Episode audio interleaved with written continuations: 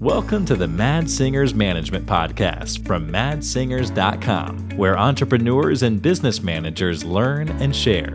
If you like the show, don't forget to leave a review. Hello, everyone, and welcome to the next episode of the Mad Singers Management Podcast. Today, I have none other than Kurt Phillip himself. Welcome to the show, Kurt. What's up, man? It's good to be chatting to you again. It's been a little while. It have indeed. So for those of you who don't know Kurt, obviously, Kurt, the standard introduction would be amazing. Sure. Well, for those who haven't seen me around the forums and or seen my very aggressive Facebook ads, I'm Kurt Phillip, and I'm the CEO and founder of Convertica, and we do done-for-you conversion rate optimization on affiliate, lead gen, and e-commerce. And we're also branching out into SaaS and those type of businesses too. So we're starting to get into the more corporate-style businesses. But we've been around for a couple of years now, and I'm sure most of you have seen our ads at least. Excellent. That's good. So obviously, Kurt, this is very much about management. And I want to start out with the first question, basically asking you about your management's philosophy, right? So tell me a little bit about how you think about management. Yeah, sure. I think you've helped a lot with that over the last few years. I mean, a couple of years ago, we brought you on board to help us scale our team. And one thing that I've really started to develop in the last few years is giving especially my managers sort of much more responsibility to be able to make executive decisions. So when it comes to my management philosophy, I'm there to create the vision, create the direction of the company, and be the leader and the sort of to provide direction. But I give almost pure autonomy to my team members to be able to, my managers especially, to be able to build out the team in whatever way they think would be best for the company, as long as it fits in with those goals. So that's sort of my management philosophy behind how I run things. Excellent. That sounds good. And what do you generally enjoy the most about managing people, if you do enjoy it? Yeah, no, it's a great question. I mean, I've gone from in the last 5 years, gone from having an affiliate business to having a full agency. Now we have 23 staff. So that's pretty much my full job now is I'm a people person rather than I'm fully out of the operation. So in terms of what I enjoy most with management is seeing my team evolve. So it's like, bringing a lot of the people started as pretty low level, either VAs or assistants or lower level staff members to now, some of my team members being on six figures now. And that's sort of, for me, very fulfilling. And because they provide enough value to be able to be paid that much. So that for me is seeing them evolve and seeing them have mental breakthroughs and seeing them, evolve as managers themselves, and see how much fulfillment it gives them. That's sort of what is most enjoyable for me. Yeah. Okay. Sounds good. What's the biggest challenge you feel you've overcome with your company? What's sort of the biggest difficult situation you've been in that you've managed to overcome? I think the hardest thing for us is we weren't able to supply demand as much as we needed, which is a good problem to have, but it is also a problem when you can't scale quick enough. And I think the biggest thing for us was the higher level management, and this again was a lot to do with you coming in and helping us get our head straight, was sort of getting our management to think like managers or heads of their department, where they're always looking to improve the department and they're always offloading the tasks to the staff members below them so that the team is always evolving. That's probably been the biggest thing for us, because then our company is in this constant stage of evolution, and we're never sort of stagnant.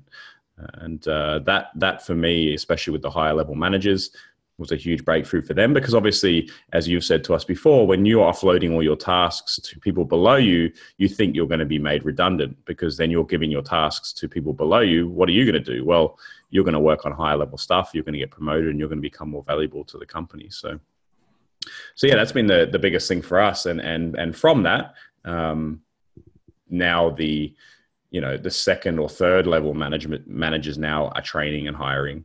Whereas before it was only the high level guy. So now our operations partner is now, our operations head of operations is now partner. So he moved up enough where he's on profit share, and he's actually makes a lot of decisions within the company now. And that's been huge for us, where you can get someone that valuable to the company. But it's always at the foundation, stems from that constant stage of evolution of people sort of trickling down their tasks to the people below them, so they can work on higher level problems. Awesome. How do you identify tomorrow's leaders? So how are you within the company? Both yourself and with your management team, how do you identify the next leaders within the group?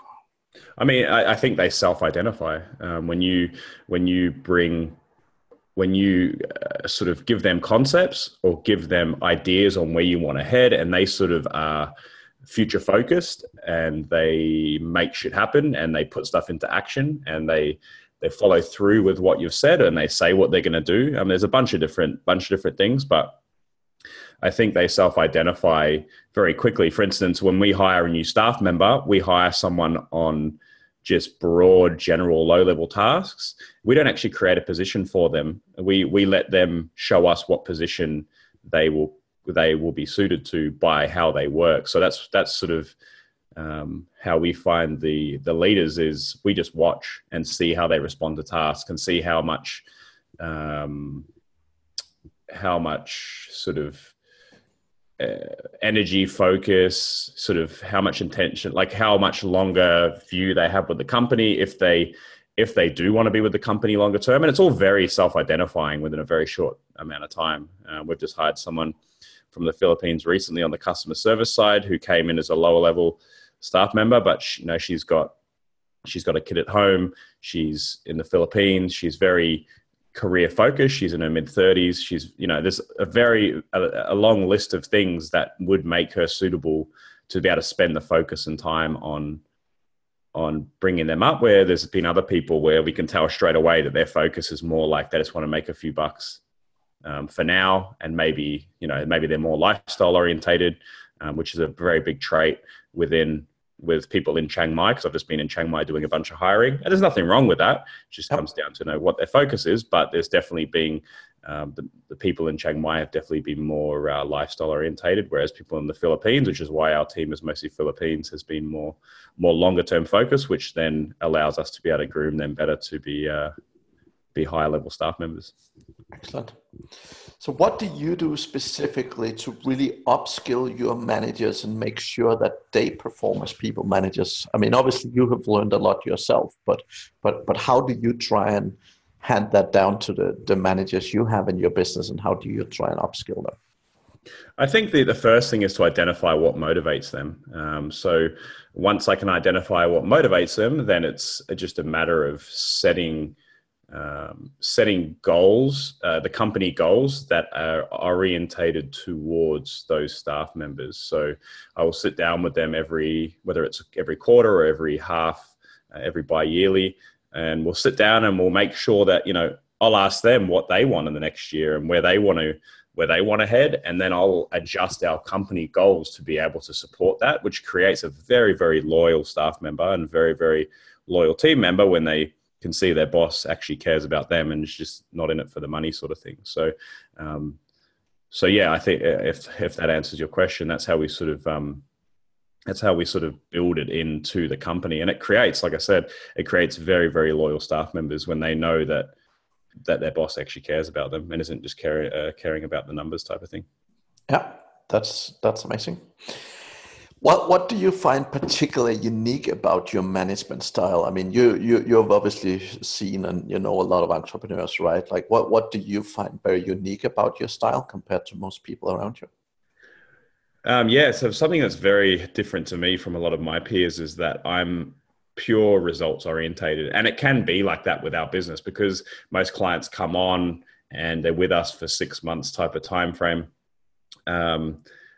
We have time to be able to be flexible with deliverables. So all I care about with my team members is that they do what they say, number one, they turn up on time, and that they deliver what is required of them. So I don't care too much if, you know, someone turns up late. Actually, I don't even care if someone turns up late. I don't even care what time. We don't even have starting times for staff. Like they just, it's like, I've used that sort of Google philosophy where it's always results based. And they work when they want to. Most of my team members have 1 or 2 children. And obviously that's going to have a lot of influence on when they work. But it also has made them want to work more because they can work when they want to work. So they might spend the day with their children and their wife, and then they will do the 8 hours at nighttime when everyone's in bed. And that is, you know, ideal for a lot of people, especially in the Philippines, where they don't get a lot of time to themselves. But then, you know, one of my main operations guy works from, say, 6 p.m. Philippines time until about 2 a.m. in the morning. And that's, you know, it's quieter. There's not a lot of people, you know, the kid's gone to bed and he can really stay focused. That's something that I think's different to a lot of my peers is I really don't care when you work as long as everything gets done. And we have a task management dashboard so I can see when things are getting done, if things are overdue and all that sort of stuff. And everything gets fulfilled. So the style does work, and it's definitely part of our culture within Convertica for sure. Excellent. So, one of the sad truth is that we aren't perfect, so that's important. What are some of the things that you work on, both something personal and also business-wise, that you're currently trying to improve? Yeah, it's a good question.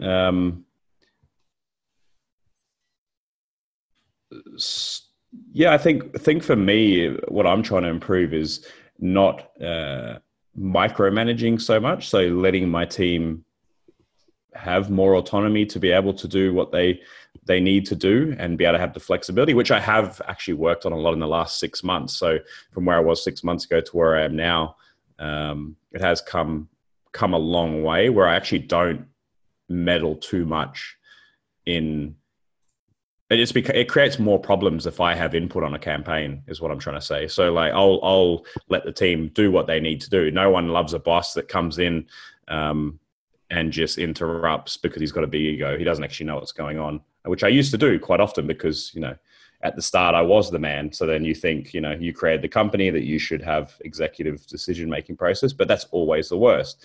When the, what's that saying called? When the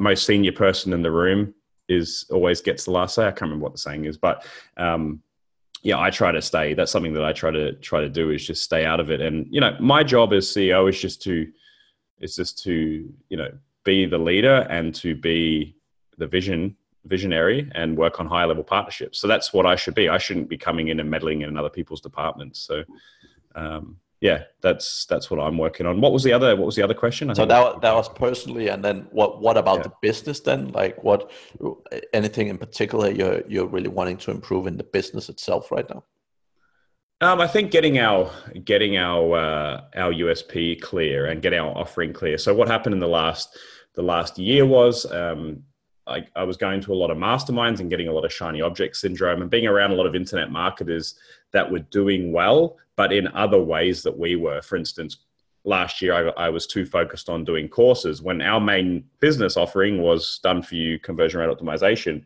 And I got sidetracked with creating this course, scaling this course, and getting, you know, at the start of the year, I was just like, look, what am I doing? I need to get focused back on what our main offering is, and that is providing conversion rate optimization on scale to a bunch of businesses and making it efficient. And ever since we've switched back to that, the business has gone through the roof. So that for me is been my main focus for the business, is just being super focused with our offering and making that offering, like delivering on that offering. And the greatest view of that is that we're not getting any refunds. We're getting great results for our clients, and we're scaling at the same time. So yeah, we know what our offering is. I just need to stay clear on it. And that was probably the biggest, at the start of the year, was the biggest change in sort of like vision with the company, because it's trying to do a million things at once. Because the issue is people give their input, and people in your masterminds, people in your peer circle give their input on what you think you should do, but they don't actually know the business, and they don't actually know the business inside out. And I think that was something that I took on too much. Yeah. Yeah. And I would say, I mean, I hate it, but focus is key. Absolutely. As an entrepreneur, it's a horrible thing to say, but if you want to make stuff happen, focus is key. Right. And I think there's a lot of other attractive things that a lot of other people spout, like Facebook ads, you know, create a course that's automated, scalable. Then you can scale it with Facebook ads, get your cost per conversion down, and then scale it to the moon. But it doesn't, like, it's not attractive having real team members and scaling them out. And that's not something attractive. Most people, like when I started this agency, were like, what are you doing, man? Why are you going back into an agency when you've been an affiliate? But do you know what? It's been the most fulfilling thing I've done in my whole career, was building out this team and learning how to work with people again and scaling it to, you know, now we're working with 50 to 60 clients a month, and like being able to handle that capacity is because we have a team, you know? So sometimes you just have to trust your own vision and not sort of take too much advice from people that don't really understand your business model. Yeah, that makes sense. What do you consider being the biggest risk in your company right now, and how are you trying to mitigate it? Yeah, so I think we've talked about this before. I think I let my operations partner hire a lot of people within his own peer group. He didn't have a lot of hiring skills originally. He's really good now, but he didn't have a lot of hiring skills originally. So he hired a couple of his siblings and then their friends, and it was a very sort of tight-knit community where if something went wrong, it was posing a lot of risk to the company in terms of if there was some bad blood or some family feud or something, it could have created a lot of issues. So we've been working since our last meeting in Manila in March, I believe it was. We've been working on hiring people out of that. So everyone we've hired, I think 4 since, have not been part of that core group. And it's been going well. And we've just been trying to diversify the company so that it just brings the risk down a fair bit. Just working on our training. So now that we have one core offering, we can make sure that less mistakes happen, and mistakes are very rare now. So it's very good that we're not trying to do courses and everything, because a lot of mistakes were happening. So now we can just focus on having 3 or 4 safety checks before a campaign goes live, so that, you know, if we're working on an SEO site, we have to be careful. There's a lot of things that can go wrong. We have to make sure that we've got, you know, 3 or 4 safety checks before something goes live to make sure that we don't get someone's site penalized or something like that. And that's something that we've been working on a lot. So, the biggest risks that we saw were, you know, the team being too tight knit, I guess.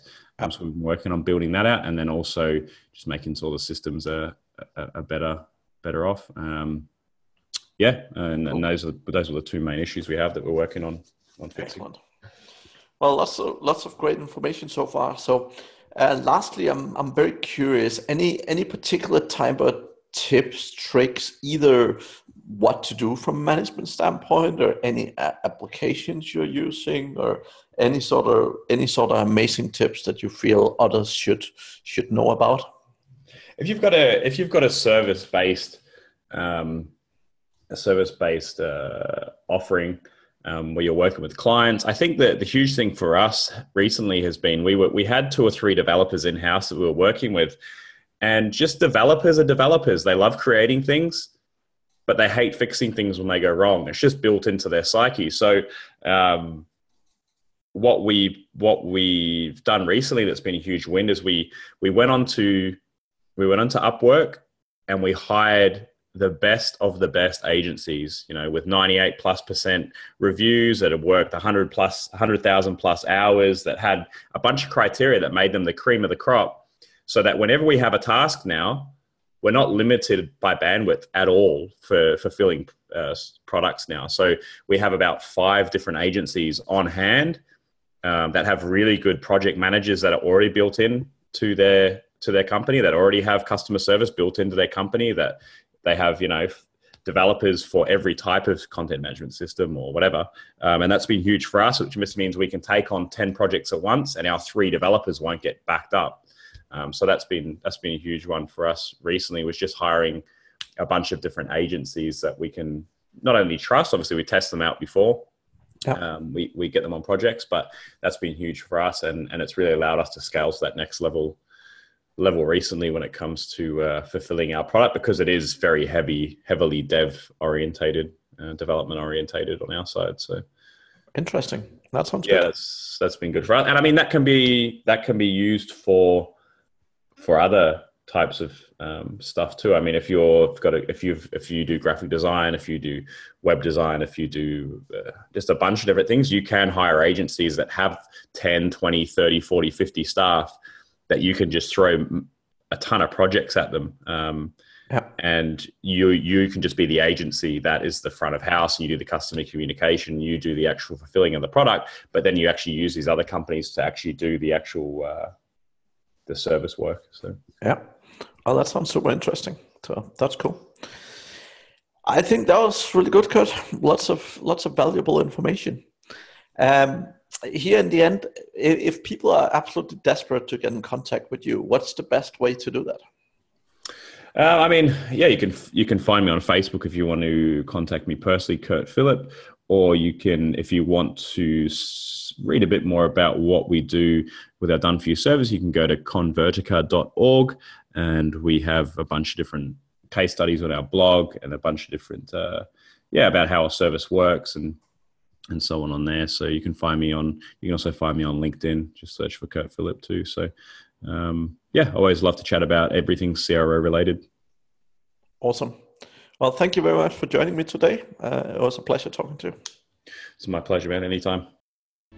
Thank you for listening to the Mad Singers Management Podcast. Please leave a review. It means the world to us. You can also learn more about management at MadSingers.com.